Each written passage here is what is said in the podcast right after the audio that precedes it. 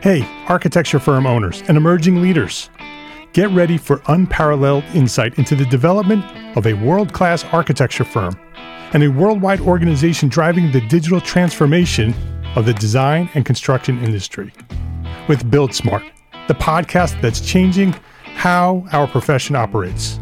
We share the incredible stories behind innovation in the building industry with my friend and co-host, Patrick MacLeamy, F A I A. Former C E O of the international architecture firm, H O K. You know, Yamasaki's office or firm lasted during his lifetime. And when he passed away, I think that was the end of the Yamasaki office. Helmut did not want that. He wanted a firm that would live out and grow beyond the founders. In season one, discover the untold stories behind H O K's meteoric rise. From one hundred fifty employees in Saint Louis to a powerhouse with over one thousand nine hundred staff members and twenty-seven offices worldwide. You know, they weren't as polite as the Kojima people. That was just boom. And anytime you have a creditor, whether it's Kojima or the bank, that wants their money, unless you can raise money someplace else, you are out of business. Bankrupt. Bankrupt. And hold on tight for season two, where Patrick takes us on a new adventure as chairman of Building Smart International, shaping the future of digital transformation in the design, construction, and operation of built assets. Ian Howell, Ken Harold, and I, Ken was my technical representative from H O K. The three of us took a tour of Europe of five cities in five days. Very busy time.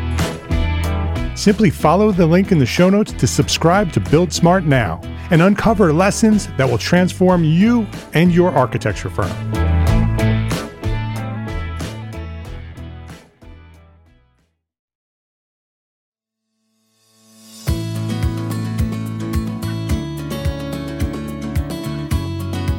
My name is Mark R. LePage, and you are listening to Entree Architect Podcast, where each week I speak with inspiring, passionate people who share their knowledge and expertise, all to help you build a better business as a small firm entrepreneur architect.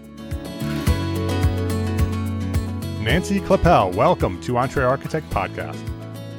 Hey, Mark. Thanks. It's great to be here.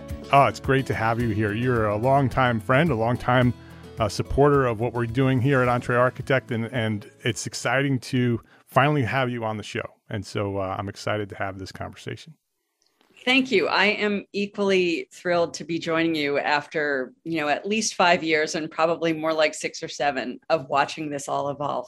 Yeah. Yeah. And and you're doing all kinds of interesting things. So I want to have that conversation. Before we do that, I want to introduce you to anybody who may not know who you are.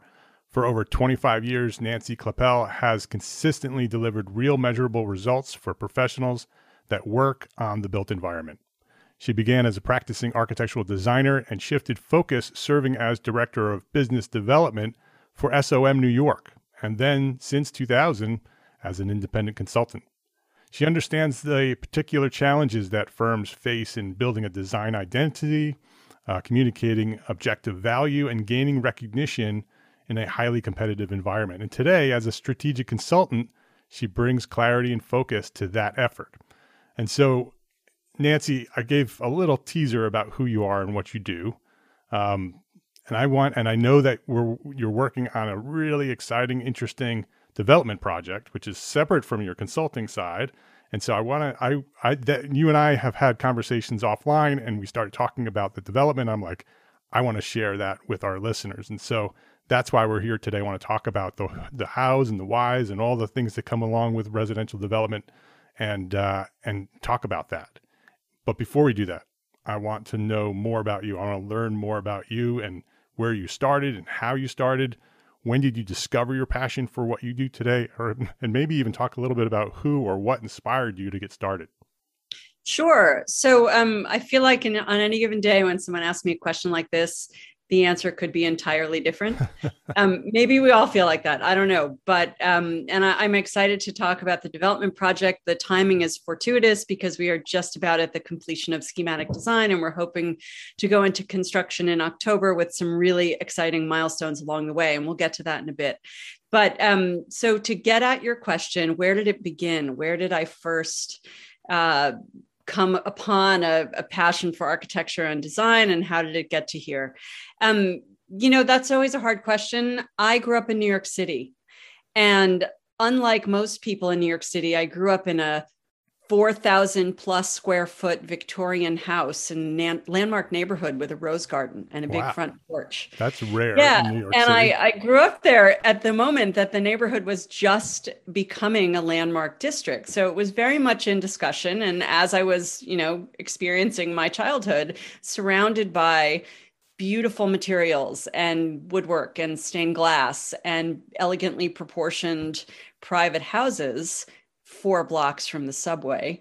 Um, I, I kind of figured that, you know, this was just the way the world was. And my mother is a designer. Um, she spent most of my young life as a non-working mom, you know, a full-time mom, yep. but she was trained as a fashion designer. And so there was always this ongoing conversation filtered through a designer's perspective and, you know, put yourself in a beautiful neighborhood and then again, put that beautiful, beautiful neighborhood in the city of New York.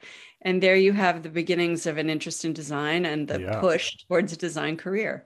I wouldn't say anyone pushed me, but certainly my landing there was not as unexpected as it might be for some people. Yeah, it was like you were immersed in that type of thinking. It was hard to escape that.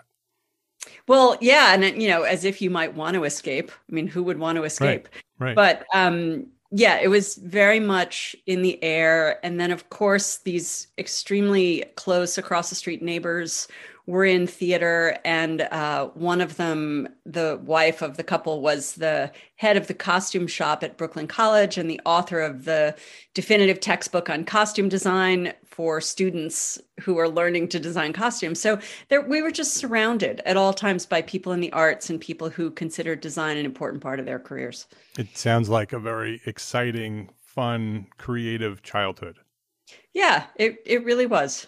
Yeah. I mean, it included all the other stuff like running around in the street with the yeah. neighborhood kids and, you know, running from backyard to back backyard and playing in the dirt and climbing trees and stuff where, like that. Where in New York is that is that? neighborhood? Is it still there?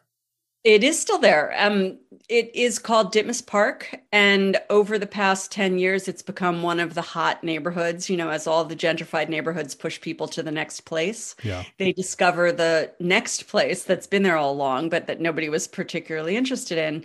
Ditmas Park is south of Prospect Park, and it is known as a part of Victorian Flatbush. Um, people who are in Brooklyn are very familiar with it. And it's a tiny neighborhood. It's it's eight square blocks, um, bordered by other neighborhoods that the real estate community, of course, wants to call the same name, um, that share some attributes, but not exactly. But that's where it is. South Prospect Park, going towards the east as part of Flatbush. Yeah, exciting. My son, who is graduating Syracuse University in a few months, um, is is going to move to New York City. He, he's did a, he has a startup.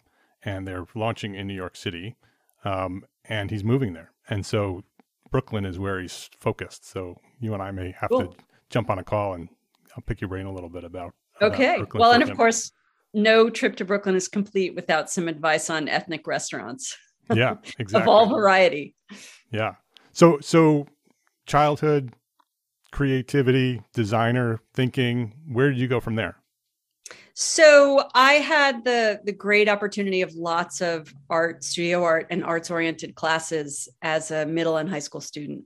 And then I went on to college and I wanted to study architecture, but I went to Brown University. There was no dedicated specific program in architecture at that time. There is now. Um, but of course, the Rhode Island School of Design was just down the hill right. by about three blocks. And there was an association with the program in the city of New York at an organization called the Institute for Architecture and Urban Studies. Very well known in its time, but it went out of business in the mid eighties, just after my year. I took my junior year away from Brown, not abroad, back home in New York. And New York was not my first choice of places to go because essentially I was going home. But I really wanted to go to this program, and that's where the program was. Um, It was an interesting way to spend an academic year in a program of only twenty-five students in a classroom space in an office building right on Union Square in nineteen eighty-four at a time when Union Square was a very rough, kind of nasty, dirty urban park, and it had not yet had the benefit of all the urban renewal that went on in that park from that point forward. Yeah. Yeah. So, so back to the city, but a very different part of the city. Um, education. So um, what happened from there? So at that point, I went back to Brown for my senior year, finished up, took some studio classes at RISD, and then I took a year to work out in the field. My first job was at William Rawn Associates in Boston. And then I went on to the Graduate School of Design at Harvard and got a master's of architecture. Um, at that point, I didn't really have a career mapped out beyond becoming a practicing architect.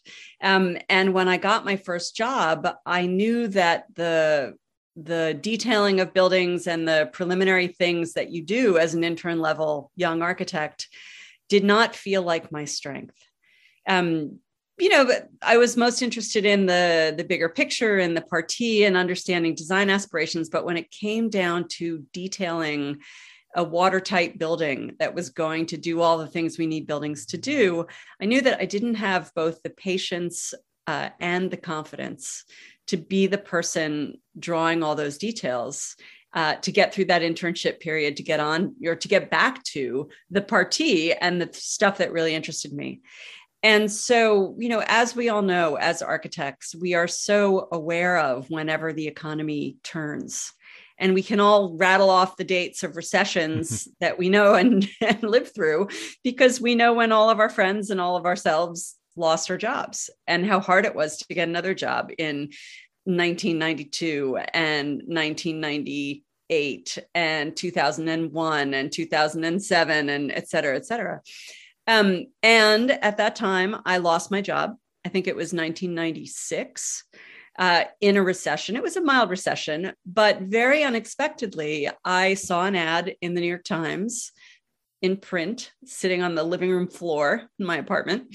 And I applied for a job, blind ad, as director of business development for a big corporate firm, not knowing at the time that it was with S O M, and certainly not expecting that I would be offered that job as a young architect, intern architect with minimal business experience. Yeah. That's very interesting. So, so you saw that ad, you saw that it was for an architectural, larger architectural firm, um, business development, but you didn't have any background in business or business development. Did you take it because it was a job in an architecture firm? I mean, what, why did you even pursue it? Sure. Well, a lot of reasons. At the time, you know, because it was a recession, there were opportunities, but not many of them. And I applied for a variety of things. This ad had been placed by a headhunter. And as I began to develop the relationship with the headhunter, it was my first experience working with a headhunter in any kind, of any kind, in any regard. And it became clear to me that I had a real aptitude for uh, precise conversations that spoke about architecture in a meaningful way that could bridge the gap between a client's understanding and an architect's understanding. And I do believe that business development is so rooted in that space, in enabling architects to speak powerfully in language that clients relate to, and enabling clients to see their needs reflected in a particular architect's approach. And um, so that was one reason. But I would say also that, you know, everyone who is an architect who got through that internship period knows how difficult it is to get by on a starting architect's wages. Uh, and I was offered a salary that was literally twice what I had been earning as a designer a couple months before. And while it was a big decision, all of the factors, you know, added up in pros and cons columns, and the, the underlying feeling that my particular orientation and talent was not in the detailing led me to say, okay, I'm going to take this leap, knowing that I was probably not going to complete the licensing requirements and then go on that path with licensure. Yeah. So you knew that when you took that job, it was sort of a decision. It was a fork in the road. It said, am I going to go down the designer architect road, or am I going to go down the business development administrative road road? And and so you took that specifically knowing that, right? Well, I did. And I would say that I knew a lot more about the road I was turning away from than the one I was stepping foot onto. I really yeah. didn't know what it was going to mean to be the director of business development for S O M New York as a young person, never having done that job or anything like it before. And I had a number of colleagues who gave me a hand up and a number of challenges that I had to take on, um, all of which led me very specifically in this path that at the time was completely unknown, but has worked out in a pretty great way, you know, yeah. unpredictable, but not unwelcome. Was that decision difficult to make as somebody who oh, just, yeah. just went through all of that education, all that expectation? This was your plan. This was, you know, your dream. You were going to become an architect, and now you have this opportunity to do something else, something inside saying, you know, this is your strength. You should go that, but you had to make a decision. Was that decision difficult? Oh yeah. It was, it was a really difficult decision. You know, as I just mentioned, you know, choosing something where the path is so much less well known yeah. contributes to that difficulty, but also kind of divesting psychically from the, the path that you've been on, from, you know, this known relationship between design and making things and not knowing what direction I was going in at the time. There, there's a lot of, um, I, I'm trying really hard to avoid the word ego, but I guess there's no avoiding it. Yeah. There's a lot of ego invested in choosing to be a designer and to get so far down the path, to have the graduate degree in hand and then say, oh, I think I'm going to take a big left turn was a very difficult decision to make. And yet it felt like the right decision, and the extra money kind of pushed it over the line. Of course, it wasn't extra money. It was just more money. Um, yeah. Anyone making under fifty thousand dollars in the city of New York knows that you don't have any extra money. But um, yeah, it just, after a series of questions and answers, I got closer and closer to understanding that it was worth taking the leap, and I took it. Yeah. I asked that question because I know there are people listening right now who are at that fork, right? That they've just spent eight years or ten years educating themselves, or maybe even twenty years with a plan to become an architect. And they're at that crossroad and they're like, I have this other opportunity. Something's pulling me in this direction away from my, my plan, but I don't know what to do. What would you say to that person who is listening, who is at that fork and doesn't know which, which path to take? Sure. Well, you know, it's interesting because I, I never anticipated speaking with confidence or authority to this type of question. But as I go into my, uh, well into my sixth decade, nearing sixty, um, I find I have distinct opinions on that. And I feel very confident about the answers to these questions. Careers are long and they have many chapters. And you don't always know in chapter two what chapter seventeen or twenty-six or thirty-five is going to look like. And yet there is a thread that connects all the chapters into the story. And I think it's much easier at my age to recognize that and say, well, of course, than it was at thirty-five or twenty-five. Um, and that's what I'd say. I would also add that, um, the profession of architecture has changed more in the past fifty years than in the prior five hundred years.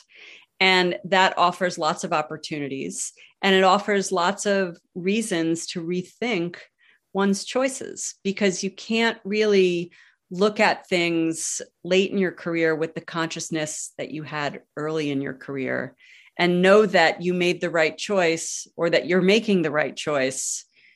I'm kind of getting lost in what I'm saying here, but I think you know what I mean. Yeah, like, no, for sure. You have to kind of let it unfold, and it takes you in unexpected places. And this is not unique to architecture, but it certainly is true in a profession like ours, where the, the momentum of change in the past couple of generations has been pretty astounding. Yeah, and it's only increasing. You said that that in the last fifty, you know, it has changed more than the last five hundred. In the next five, it probably will change more than all of the rest, right? I mean, with technology yeah. and the rate of change and the way these industries are integrating, and it's going five years from now, the profession will be different. ten years from now, the profession will be completely different.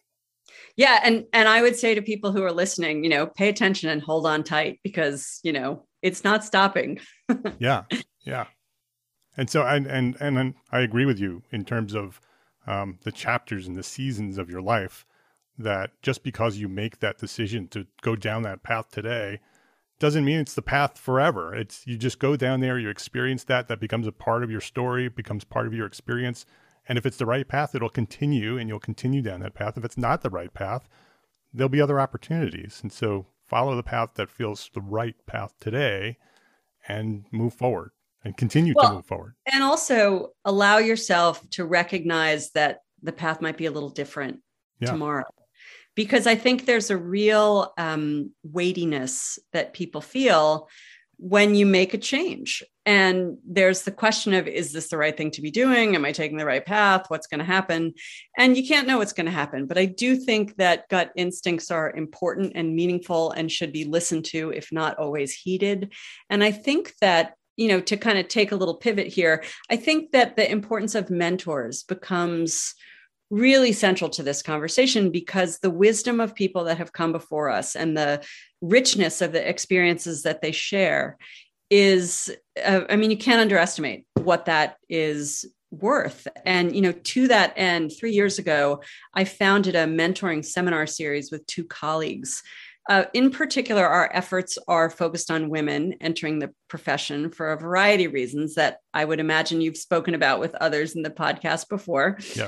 Um, but what we ask our mentors to do is to just provide the example and to share the broadest spectrum of examples with our uh, mentee and young woman architect population, so that everybody can see something that reflects her own interests, that resonates with her.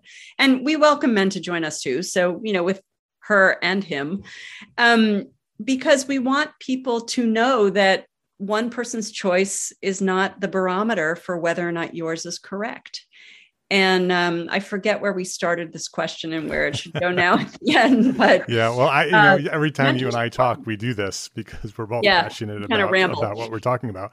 I don't think it's rambling. I think it's very, it's, it's, I think, I think it is, you know, I asked that question about how difficult that decision was, was to make. Um, and I wanted to make sure that those listening had the benefit of understanding your thoughts on that, which is why I took us there. But, but let's get back to your story. You, so you're in S O M, you're working in the business development um, of S O M New York. Where did you go from there? How long were you there? What did you do there? Sure. And how, how did it, how did so, the story?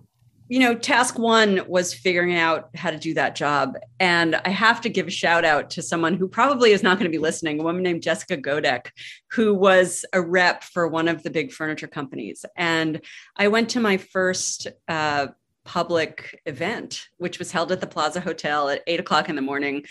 And I was walking to the hotel. And as I was walking up fifty-eighth Street, a taxi drove by and splashed me with dirty water. And I walked into the lobby at the Plaza, somewhat discombobulated and going to the ballroom where the event was taking place. And Jessica, who I did not know, came up to me and she said, "You look like you don't know anybody here. My name's Jessica." And she sort of welcomed me in and made my entire career possible from that point forward, because I was a little bit like freaked out and soaking wet. And she just kind of eased all that tension. And I think that, um, to the extent that those of us well into our careers can do that for younger people, it is so profound and it is so easy for us to do.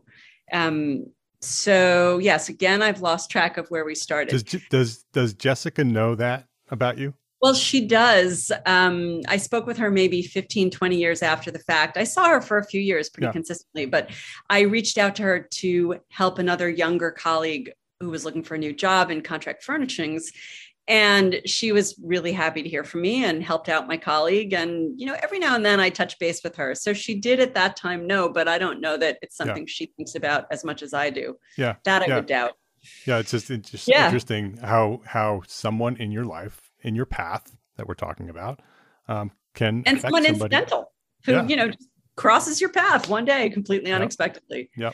Changes and, things in a profound way. And it's, it's, I love that, you know, because it's, it is all about your story. It's all about your path that you've, that you're on. Right. And that all these decisions we're making and, and the people we meet along the way affect who we are. And, and, and looking back, I, you know, I'm similar to you in terms of where I am in my career, looking back and connecting those dots and seeing how all of those things, all those pieces come together and all those dots are connected and all those those those those decisions to move forward in one way rather than another way bring yeah, you to where you should be. I would say to people, you know, be on the lookout for the Jessica Godeks in your life, because you pass them all the time, every day. And when we get further into the the story of my development project, you know, there's a part of that story that yeah. is very similar in terms of a chance meeting as well. It led me to where I am today. Anyway, to get back to your question about S O M, I spent two and a half years at S O M. Um, it became very obvious that someone who was in the position directly above me was not making a lot of room for me to advance in my position. And while I had a title that was the sort of ultimate title as director of business development, I didn't really have the full responsibility that would allow me to grow further into the job. Well, I had the responsibility to a point, but they, they just weren't allowing me to grow into the job at the rate I would have liked, which is not to say that it was a mistake. S O M is a fantastic place to work as a young architect. You have such an opportunity to gather experience from many, many people at the top of their game and a broad variety of experience. And I indeed benefited from that tremendously. Coincident with that, it was the year two thousand. And at that time, the advances from the internet and from telecommunications technology were starting to really have an impact on architecture and on the business world in general. And I was getting a little restless. And at the time, my brother, who is a telecommunications engineer, had engineered a product that he wanted to bring to the market. And he asked me if I would help him. I want to backtrack for a moment. While I was at S O M, I, uh, I initiated a project pursuit that, you know, very unexpectedly, again, crossed paths with someone who is in a position to share some information and to give me a hand in making a connection on something of benefit and of interest to S O M that touched off the pursuit of a project for uh, Haaren Hall at John Jay College in New York City, part of the city university system. And it took a very, very long time for that project to run through the stages to be awarded, but I started it. And I have a colleague who played a similar role for his firm, which is a fire protection engineering firm. And both of us left our positions before it all concluded and looked back happily to see that our teams won that project, which had in time turned into an eight hundred million dollars opportunity for the firms doing that job um, that, that hit right after the slowdown of September eleventh. So we, we started the fire that became a raging conflagration, as they'd say in a Bugs Bunny cartoon, um, that carried those firms through for a couple of years. Anyway, fast forward to um, my brother David asking if I would join him to take his engineering product to the market. I was a little restless. It was time to go. I said yes. We spent a couple of years together in a startup, you know, really the two of us with the third engineer, Benjamin Puckett, who was located in Orange County, California. I was in my apartment at the kitchen table. My brother was in his house in Dayton, Ohio, and we were shaking the trees and visiting people in all sorts of locations around the country, trying to get this product to market that would enable the end user, customer end user, to get broadband technology at their site, whether it was their office or their home. In two thousand, we forget how difficult that was. The yeah, problem very, was known very early for broadband, the last mile. And the solution that allowed the signal to be transferred from the central office at the phone company to the customer was bridging that gap known as the last mile. And my brother had engineered this solution. The difficulty was that we had a patent process that we had to go through. And we did not have a ton of money to just pull the trigger on applying for all of those patents. Um, I would say to my brother, hey, I'm a smart person. I can finesse a lot of things, but a graduate degree in engineering ain't one of them. So get busy. And at at, at the end of the story, we um, we had some wonderful milestones. We were able to pitch to the chief information officer at General Motors. But at the end of the day, we were not able to complete what we started uh, in dramatic fashion, because we needed the patents. We couldn't pitch the project or the product to the appropriate people who would understand the innovation without the patent protection. And on September eleventh, we intersected with history um, in that our second lead engineer, Benjamin in Orange County, who had come out of the N S A and the Defense Department, was sucked right back into it. And we were not able to complete our patent work for the disclosure because he had more important things that he had to do and we were out of business. Yeah. Um, I then went back to working in architecture in-house as a business development professional briefly. And then very soon thereafter in two thousand three, my phone started ringing with people asking if I would come work with them in consulting. And sort of ironically and poetically and wonderfully, the first person who called was my very good friend, Mike Resnick, the fire protection engineer, who was at that point on his second go around starting an office for a competing firm to the fire protection engineering firm he was with when together we were pursuing John Jay College, Haaren Hall at his prior firm and at S O M. So there you go. There's yeah. the origin story. It's rambling. Um, but from two thousand three forward, I have been a consultant to many, many architects, probably somewhere between one hundred fifty and two hundred different firms over nearly twenty years, with short stints in in-house jobs after prolonged recessions. Um, because while people always need this kind of support after recessions, many firms are not in a position to pay for it. And that's when I've had to sort of fill the gap and work in-house for a little while, and then have always gone back to consulting. Let's take a quick break to say thank you to our sponsors for their support of this episode. This episode is brought to you by B Q E, the makers of B Q E Core, systems and standard operating procedures. You already know that that's how to build a profitable business and find the freedom you want. You need systems and procedures. But you struggle with choosing which systems you need most and how to implement those systems quickly so you can get back to doing what you love most. The Designing Your Business Masterclass series was created by acclaimed architect and business consultant Douglas Teager to help fellow architects and engineers run their firms more profitably while maintaining a healthy work-life balance. Douglas grew from a solo practitioner to become managing partner of his thirty-plus person firm and then later sold his firm so he can do what he does today, helping architects be more successful at Teager Consulting. On the third Wednesday of every month, Douglas dives deep into an essential topic that will strengthen the profitability of your firm and make it sustainable for growth in the years to come. Register now for the next Designing Your Business Masterclass with Douglas Teager at b q e dot com slash masterclass and start implementing powerful systems for the profitability you need and the freedom you want.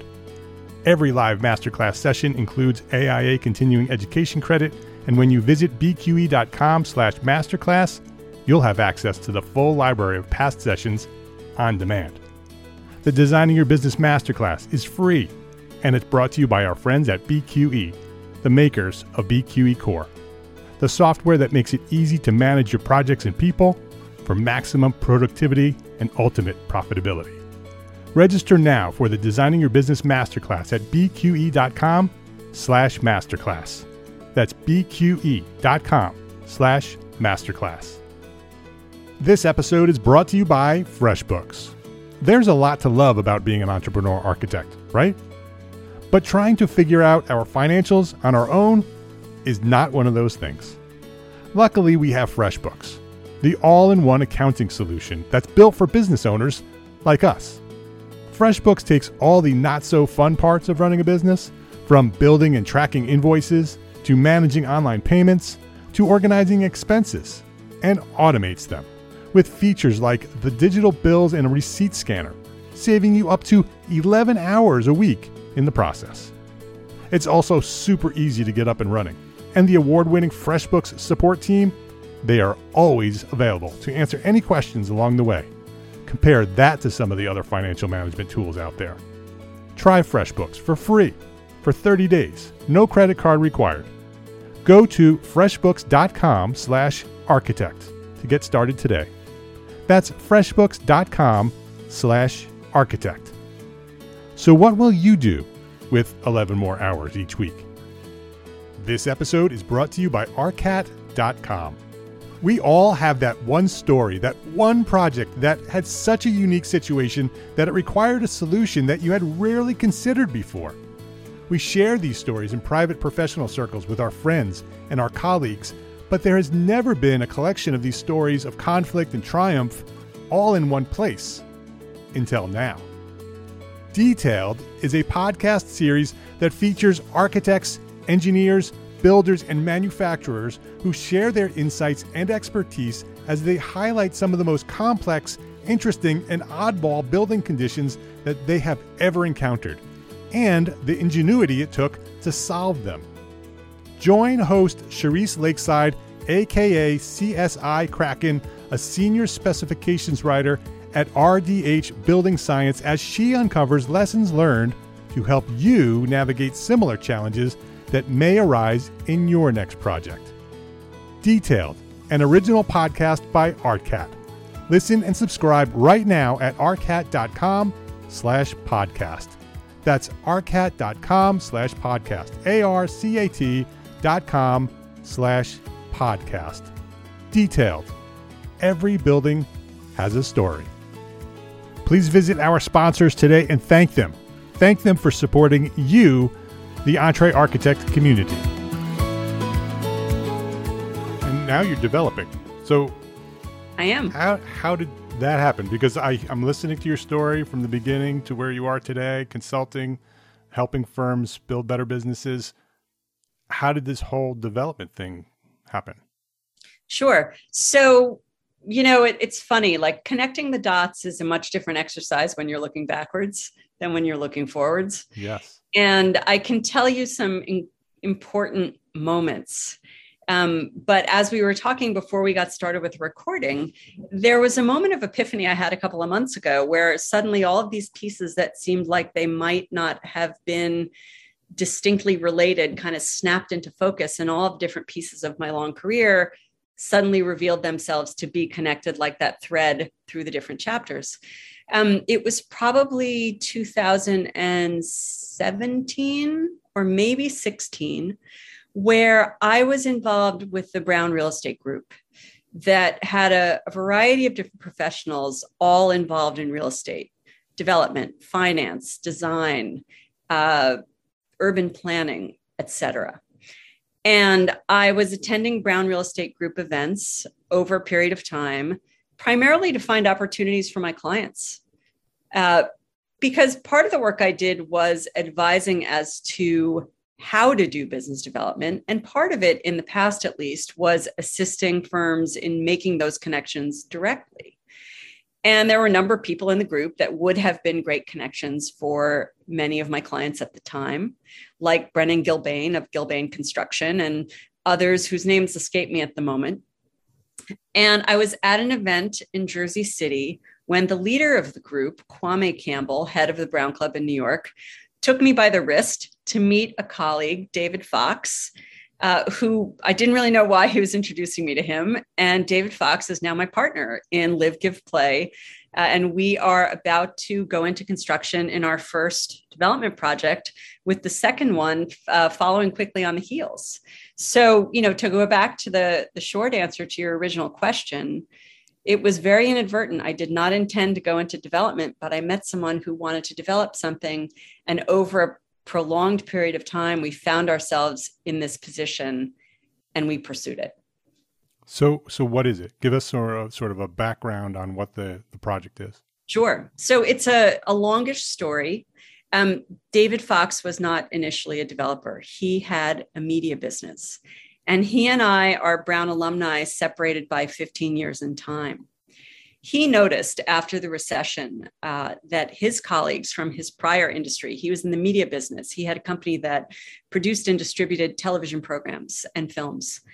And he noticed, he loves to tell people, well, I realized when I wasn't transmit, uh, transferring successfully to digital and my biggest client was Blockbuster, that it was time to sell my business and do something else, which he did. And at that point, he became interested in real estate and real estate development. And he told me that after the recession, he noticed that a number of his friends and colleagues from media and entertainment, a big number of them had lost really high paying jobs, which is not surprising. the, the re- recession was very dislocating for people in a lot of industries. But what he didn't expect was that many of his friends and colleagues in the baby boom generation, for a variety of reasons, had not saved enough money for retirement, which was creeping up on them very, very quickly. David is now seventy-two or seventy-three. Um, most of his colleagues are retired, and many of them were in that position in two thousand eight, nine, where they realized they didn't have the resources to maintain their lifestyle without a full-time job. And they also realized when losing their high-paid jobs, they weren't very likely to get jobs of comparable income and stature when the recession was over. Um, and so it started a process where he came to understand um, that they needed to downsize and they needed to move. And coincident with that understanding, he developed an interest in new urbanism and the ongoing and advancing discussion about walkable living situations. And from that, Live, Give, Play, our development entity, was launched. And our objective is to build apartment, rental apartment housing for people over the age of fifty-five in walkable downtown college communities. Why college communities? Yeah, why college? Well, for a lot of reasons. First of all, college communities are very likely to be walkable, and they tend to have distinct downtowns. But of similar importance, one of the unifying cultural factors in the baby boom generation is that it was the first generation in the history of the United States and maybe the world where many, many, many people went to college. It was sort of the great equalizer, the experience that everybody shared. And many of them had very fond associations with that time in life and friendships that they made that became lifelong friendships that they connect to when they were in college. And it also offered an opportunity for lifelong learning and for what we like to describe as participatory philanthropy, which is that, you know, someone might not be in a position to write a big check to the cause of their choice, but they are in a position to contribute their time. And college communities are in many ways unique in the presence of young people with startups, uh, members of the community who might need a little support and business advice, and bring to those communities a concentration of recently retired seniors with a long career and a lot of intellectual firepower. And you have an opportunity to spread the love and share that information and provide the support to the next generation. And so this is our strategy, to build rental housing in walkable downtowns, in college communities that allow people who went to college or even didn't to live in these places where there are so many cultural opportunities. And yet also uh, they might have a less expensive cost of living than in the adjacent, though much more expensive, larger communities they're moving from. So that's what we're doing. I see another crossroad for you. Tell you're, me. You're doing all of this, well, not going forward, but but in order to do this development, you had to make a decision because you're working as a consultant, doing the things that you do. Um, you're introduced to Mister Fox and, and I mean, were you interested in doing development? Was this something that you were looking to pursue, or did this, was this part of your path that you didn't expect? Definitely part of the path that I didn't expect. However, once you start a conversation like that, the path starts to change really rapidly. And I would say that while I didn't realize it at the time, I started playing a long game with David Fox. Uh, very quickly, a guy named Patrick MacLeamy joined us. And he was one of David's colleagues and employees in his media business. Patrick went to Wesleyan University in Middletown, Connecticut. And at the time, we were targeting Middletown as the location for our first project.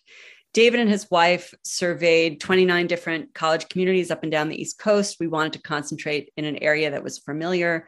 We thought, you know, there's a lot to be mastered here. Let's start with at least a few things that we know. Um, and Patrick, since he had gone to Wesleyan in Middletown, was a real asset in to our team in cultivating relationships within the community. But over time, he revealed to be an asset in many, many, many more ways than that. And we are a very tight team. Live, Give, Play is the three of us for the most part. We then joined forces with someone named Jeff Spiritos, who is a seasoned developer who came out of Gerald Hines and started his own development entity, I think in two thousand four. So he's almost at it twenty years. Um, and our first project, which is not in Middletown, but rather is in Northampton, Massachusetts, uh, is a joint venture with Spiritos Properties. Um, we're just putting our first quals package together for, well, first quals package. We're putting our second quals package together for our second project, which now is focusing back on the original site in Middletown. And that's literally being completed tomorrow.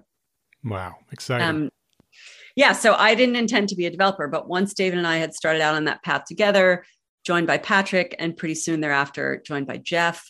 We decided we, we had a little misfire in Middletown because we were pursuing a site that was publicly held, and the municipal authorities uh, were not really in a position to bring that process to conclusion, and it all went on hold.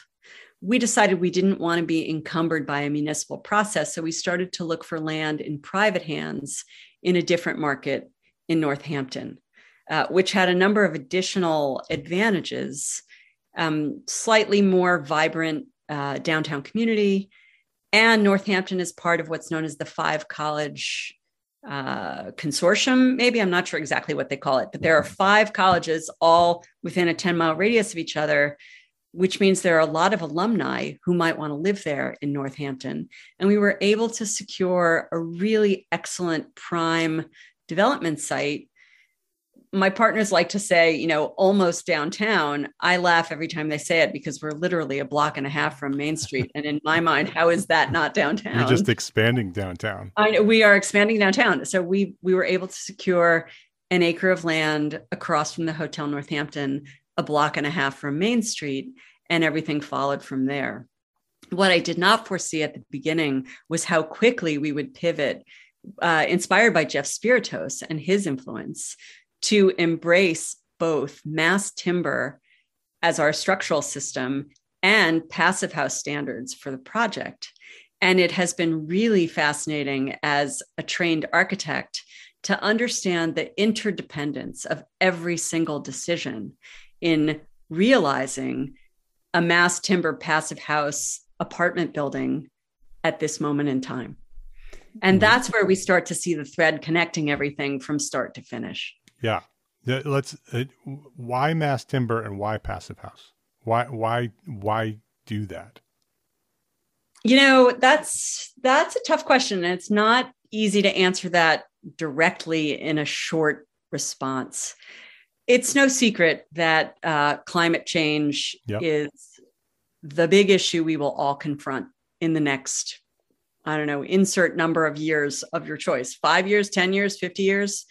It's unavoidable. It is urgent. It's also no secret that the baby boom generation is uniquely positioned to move the needle on a lot yeah. of things. And they're at a moment in their lives where a lot of them are going to need to change their living situation. So why not marry those two things and create an opportunity for that generation to live in buildings that help to move the needle in how we build buildings for the future going forward?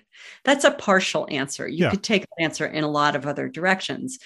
But um, it, at this moment in time, it just makes sense to embrace timber as a material for the pr- primary structural system, because concrete util- utilizes so much more fossil fuel, because steel utilizes so much more fossil fuel, because timber is a renewable resource, because it's regionally accessible, et cetera, et cetera, et cetera. And there are people who could talk about these things way more thoroughly and way more eloquently than I can. But you didn't have to put too many of those terms in front of us for us to realize how important it was to embrace some of these changes that we're starting to see with increasing momentum all around us in the design community. And to that end, about um, Six weeks ago, we submitted a very detailed entry to the Softwood Lumber Board to a competition for a half a million dollars of award funding for mass timber projects approaching net zero energy use. Um, our fingers are crossed, we'll be finding out on June seventeenth whether or not we've made the grade. But they are trying to influence the adoption of more and more people using mass timber and timber products in general as a primary building material, um, which we are very much on board in doing. Yeah. Yeah. It, I mean, it is the responsible thing to do, to do mass timber and passive house. It sounds like there's a market for it, right? The market that you are pursuing, the baby boomers are looking for to be more responsible, to be more energy efficient in the things they're doing. And like you said, they become advocates for that. They're living in it. They can tell their friends, they can it be, be, you know, it, it advocate that others should do the same. Well, yes. And, you know, if you look around, if you're involved in this to any degree, ordinances and regulations are appearing. In New York City, Local Law ninety-seven was just about to go into effect at the onset of the pandemic. And while it's been delayed slightly, it's it's still happening. And that's going to require all buildings in the entire city of New York to embrace a higher degree of energy efficiency than anybody has heretofore foreseen. And that is new buildings as well as existing buildings. And so, you know, it it is naive at this point to not take these things quite seriously, because it's going to be obligatory soon. So why not get out ahead of it? Yeah. You know, you have such an interesting story to go all the way back to where you started with, with the Victorian and the, the, the childhood ha- that you had and, and work your way through your college experience and then business development at S O M, all of your consulting work, ultimately uh, now in in development. Um, if you when you look at your life today and your career today, are you surprised at where you are today? Because I'm sure this is, was not the plan when you started right. with in Brown. Well, you know, to, in some ways I am surprised. In some ways I find myself finally saying, "Oh, of course." Um, but of course, there have also been many, many moments of sitting in uncertainty and thinking, how did I get here and where am I and why am I here and what do I do?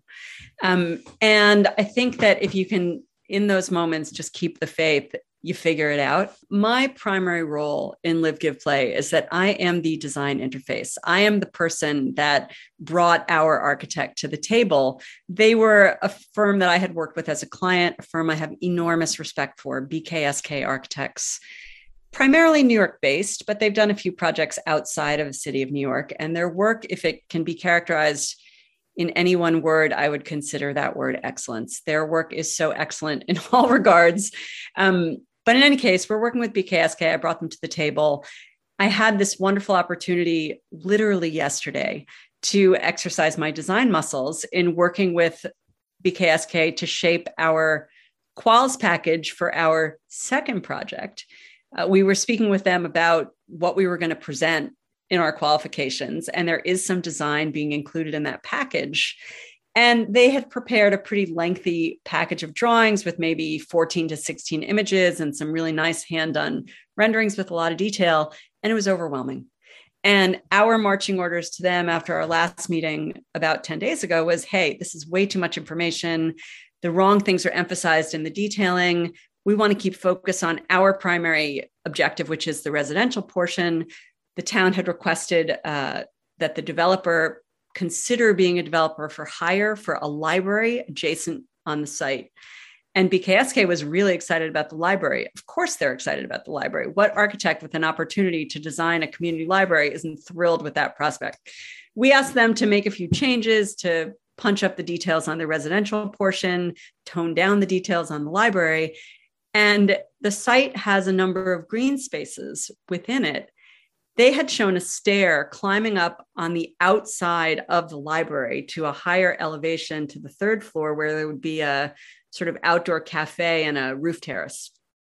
I suggested to them that it would be equally great to have the stair come down alongside the library into the garden so that you have a, a footbridge leading to the library that leads you quickly to a stair that goes up alongside the library and down alongside the library to the entrance and through the garden, out across the site, to the adjacent street and to the river nearby.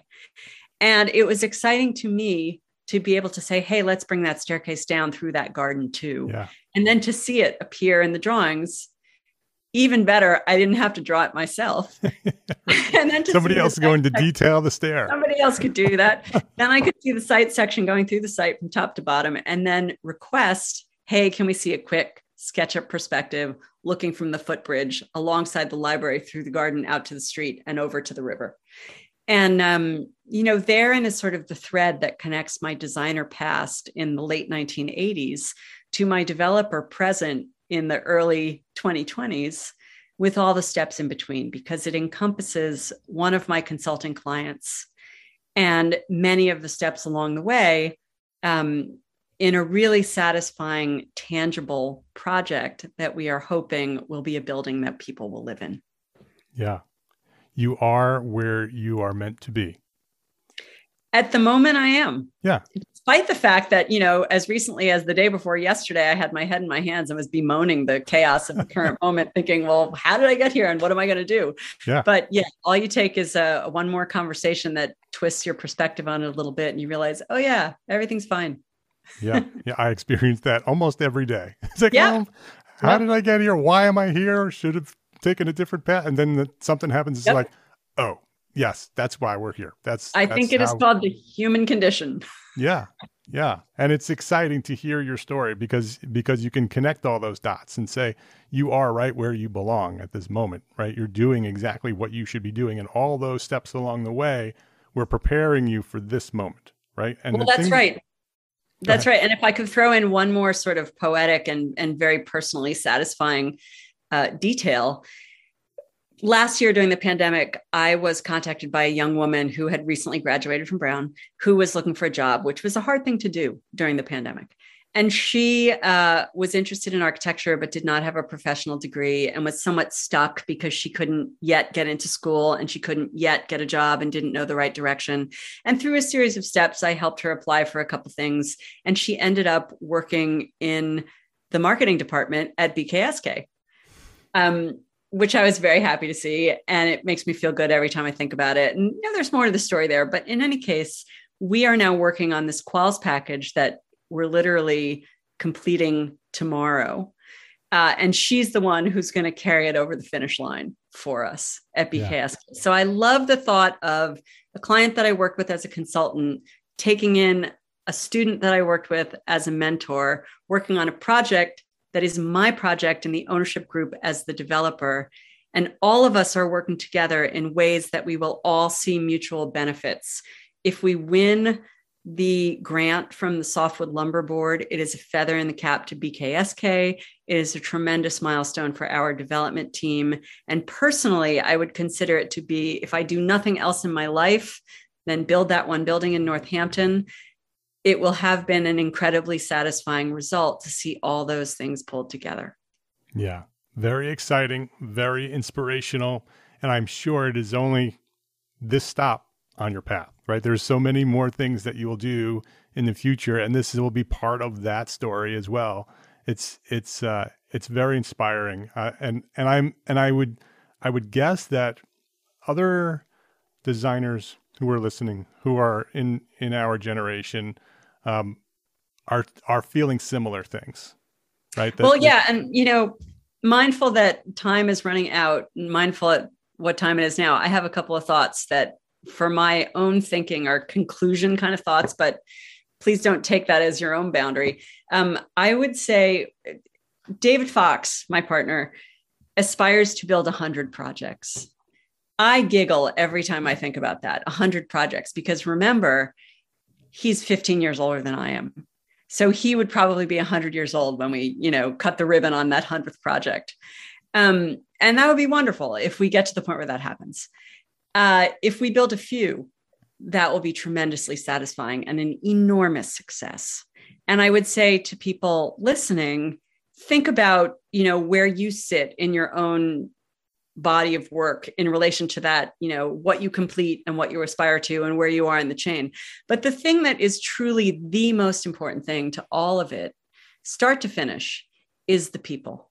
You know, like think very carefully about the people that you embrace and surround yourself with in your career, which is not to say be too exclusive, but rather to say, be open to everyone who crosses your path and be really, really alert to who's sitting in front of you and what you're talking about, because you never know who it's going to be that is going to be of great, great consequence to your life and your career.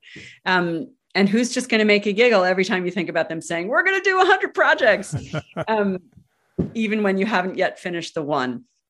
Yeah. So maybe that's a good, uh, yeah, that's a good place to yeah, turn it back to you. It's perfect. And and I usually ask that final question, but that is the answer to that final question. What is one thing a small firm architect can do today to build a better business for tomorrow?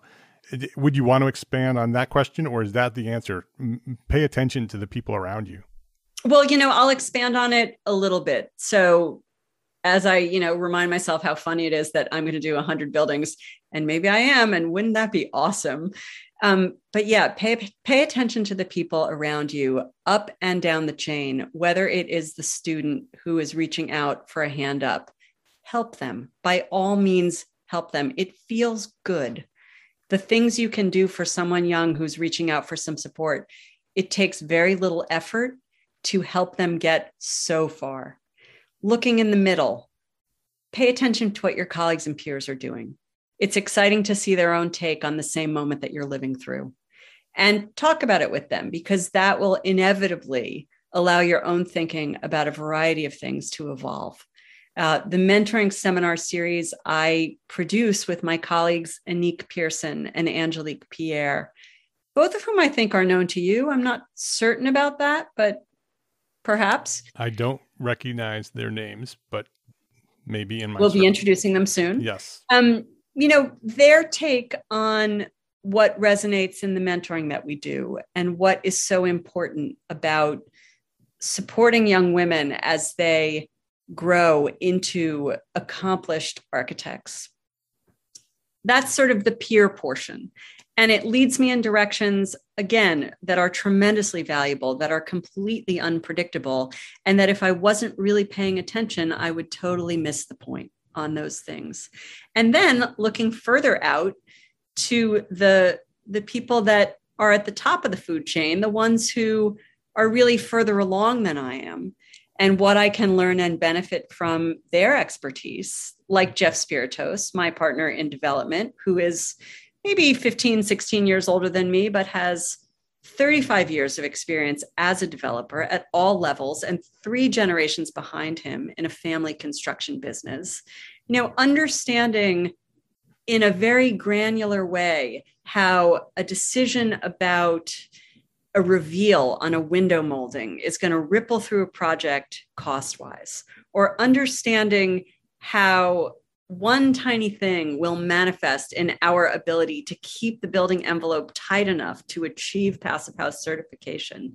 You know, in and of itself, it's not rocket science, but when you start to see the whole picture and all of the pieces come into focus and how interdependent they are, in some cases in ways you never could have predicted, uh, it It is very telling, and it it is true with the people you will encounter along the way as much as anything else. Yeah. So, you know, welcome it all in. Figure it out later. Nancy Kleppel is her name. Nancy Kleppel Consulting is the company. You can go check her out at uh, kleppel consulting dot com. If you want to learn more about the development that Nancy's working on, Live, Give, Play, live give play dot com is the website. Um, go there, check it out, and see what they're doing. And you'll be the one that says, oh, I remember when they started that company, when they're building their nine hundred, you know, ninety-ninth building. Our ninety-ninth project. Yep. Yeah. I, a couple of things to add. Uh, we hope about two years from now, we will be moving people in. So if you are over the age of fifty-five in twenty twenty-four and have a burning desire to live in Northampton, Massachusetts, there will be some beautiful apartments waiting for you.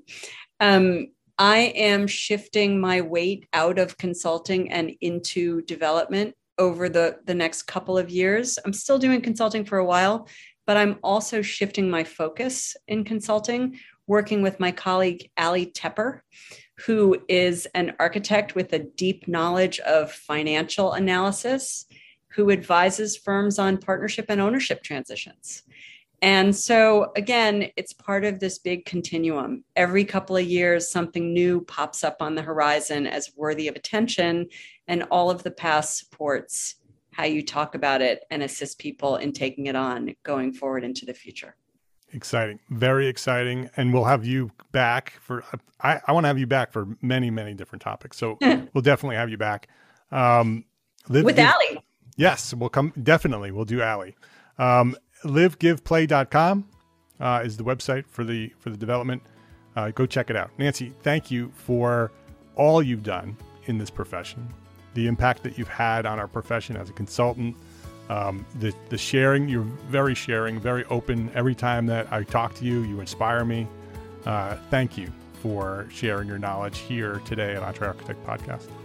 Oh, thanks, Mark. And, and back at you. Thanks for all the good work that you do, which is, you know, spreading out far and wide. And I feel the same way. Thank you so much.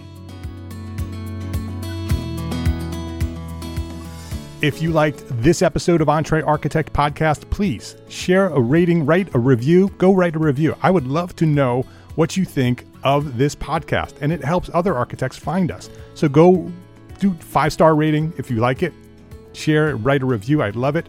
And share a link to this episode with a friend, because that's how we've grown. That's how Entree Architect has grown to serve thousands of architects throughout the world, just like you. Thank you to our sponsors, R C A T, FreshBooks, and B Q E for their support of this episode. I ask you to support them because they support us. And if they're supporting us, they're supporting you. So go support them. Got it? Go support our sponsors. Links to our sponsors. So you can click on those links and go right to them. Links to our sponsors and all the resources we shared today are available at the show notes for this episode at entrearchitect.com slash podcast. All the shows are there. entrearchitect.com slash podcast. Entree Architect is a member of the Gable Media Podcast Network. Gable Media is curated thought leadership for an audience dedicated to building a better world. Listen and subscribe to all the shows. I think there are eleven of them there now. Go there, gable media dot com. That's G A B L media dot com. And I hope you're going to join us in Austin November first through November third, two thousand twenty-two. Those are the dates for the Entree Architect Community Annual Meeting, our first ever live and in-person conference for you, the small firm architect community. Visit entrearchitect.com slash annual meeting right now to learn more. That's entrearchitect.com slash annual meeting, and I will see you in Austin in November. Don't miss this. This is going to be great. entrearchitect.com slash annual meeting. It's a conference for you, small firm architects. Thank you for listening today to this episode of Entree Architect Podcast. Love, learn, and share what you know.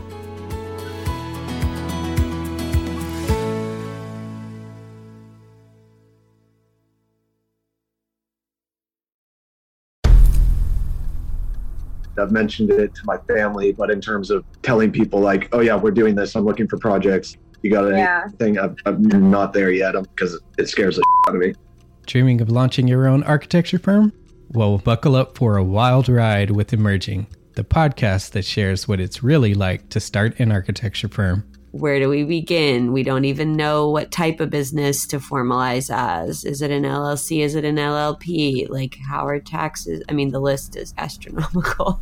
Season one featured founders Jeffrey, Lexi, and Chris, owners of Level Studio Architecture, are your fearless guides on this unfiltered journey from napkin sketches to a thriving studio. One evening, stumbled into one last dive. We sat at the bar and pondered our postgraduate futures. Amidst the conversation, a napkin became the canvas for our aspirations, sketching plans and milestones, sealing our heartfelt commitment and shared dreams. In drawing down dreams on a napkin collectively, that then, you know, in your head, you've rooted like, oh, I'm connected to these people, like long term. The process of starting an architecture practice brims with excitement and challenges, demanding meticulous planning, flawless execution, and unyielding resilience. I kind of hate the term because it's so overly used, but I think everybody knows imposter syndrome. And I think it's it's so real to this day. I, I I don't know if it's with everybody, but with me, I'm always questioning like, us, can we do this? Are we ready to do this? Are we prepared? Can we do it? Did we just decide a name? We did it, guys. Oh my the one God. That came out of nowhere. Woo! It came out of nowhere. I liked it. I saw it. Ready to turn your aspirations into reality? Follow the link in the show notes to subscribe to Emerging and chart your own path to architectural success.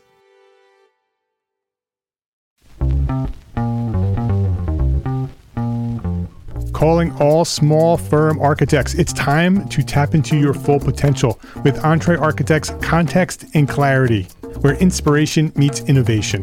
Hey, it's Mark R. LePage, founder of Entree Architect, and I'm inviting you to join my two favorite co-hosts, Jeff Eccles and Katie Kangas, as they bring together authors, experts, and thought leaders for electric conversations with entrepreneur architects around the globe. It's not just a podcast, it's a community where dreams meet action. There is a simple equation there.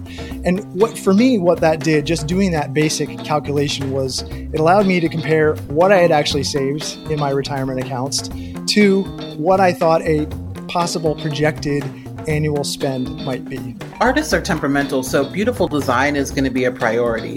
When the job is done, we're going to actually need to live in the house, not live with the person who designed it. And so for me, the, the artistic skill, the architectural skill is most important. And so I would say like that would be sixty percent of it, if not more. Gain insights to build a successful practice. Subscribe, engage, and let's redefine your future together. Join the Context and Clarity community, where every conversation adds to your blueprint for success.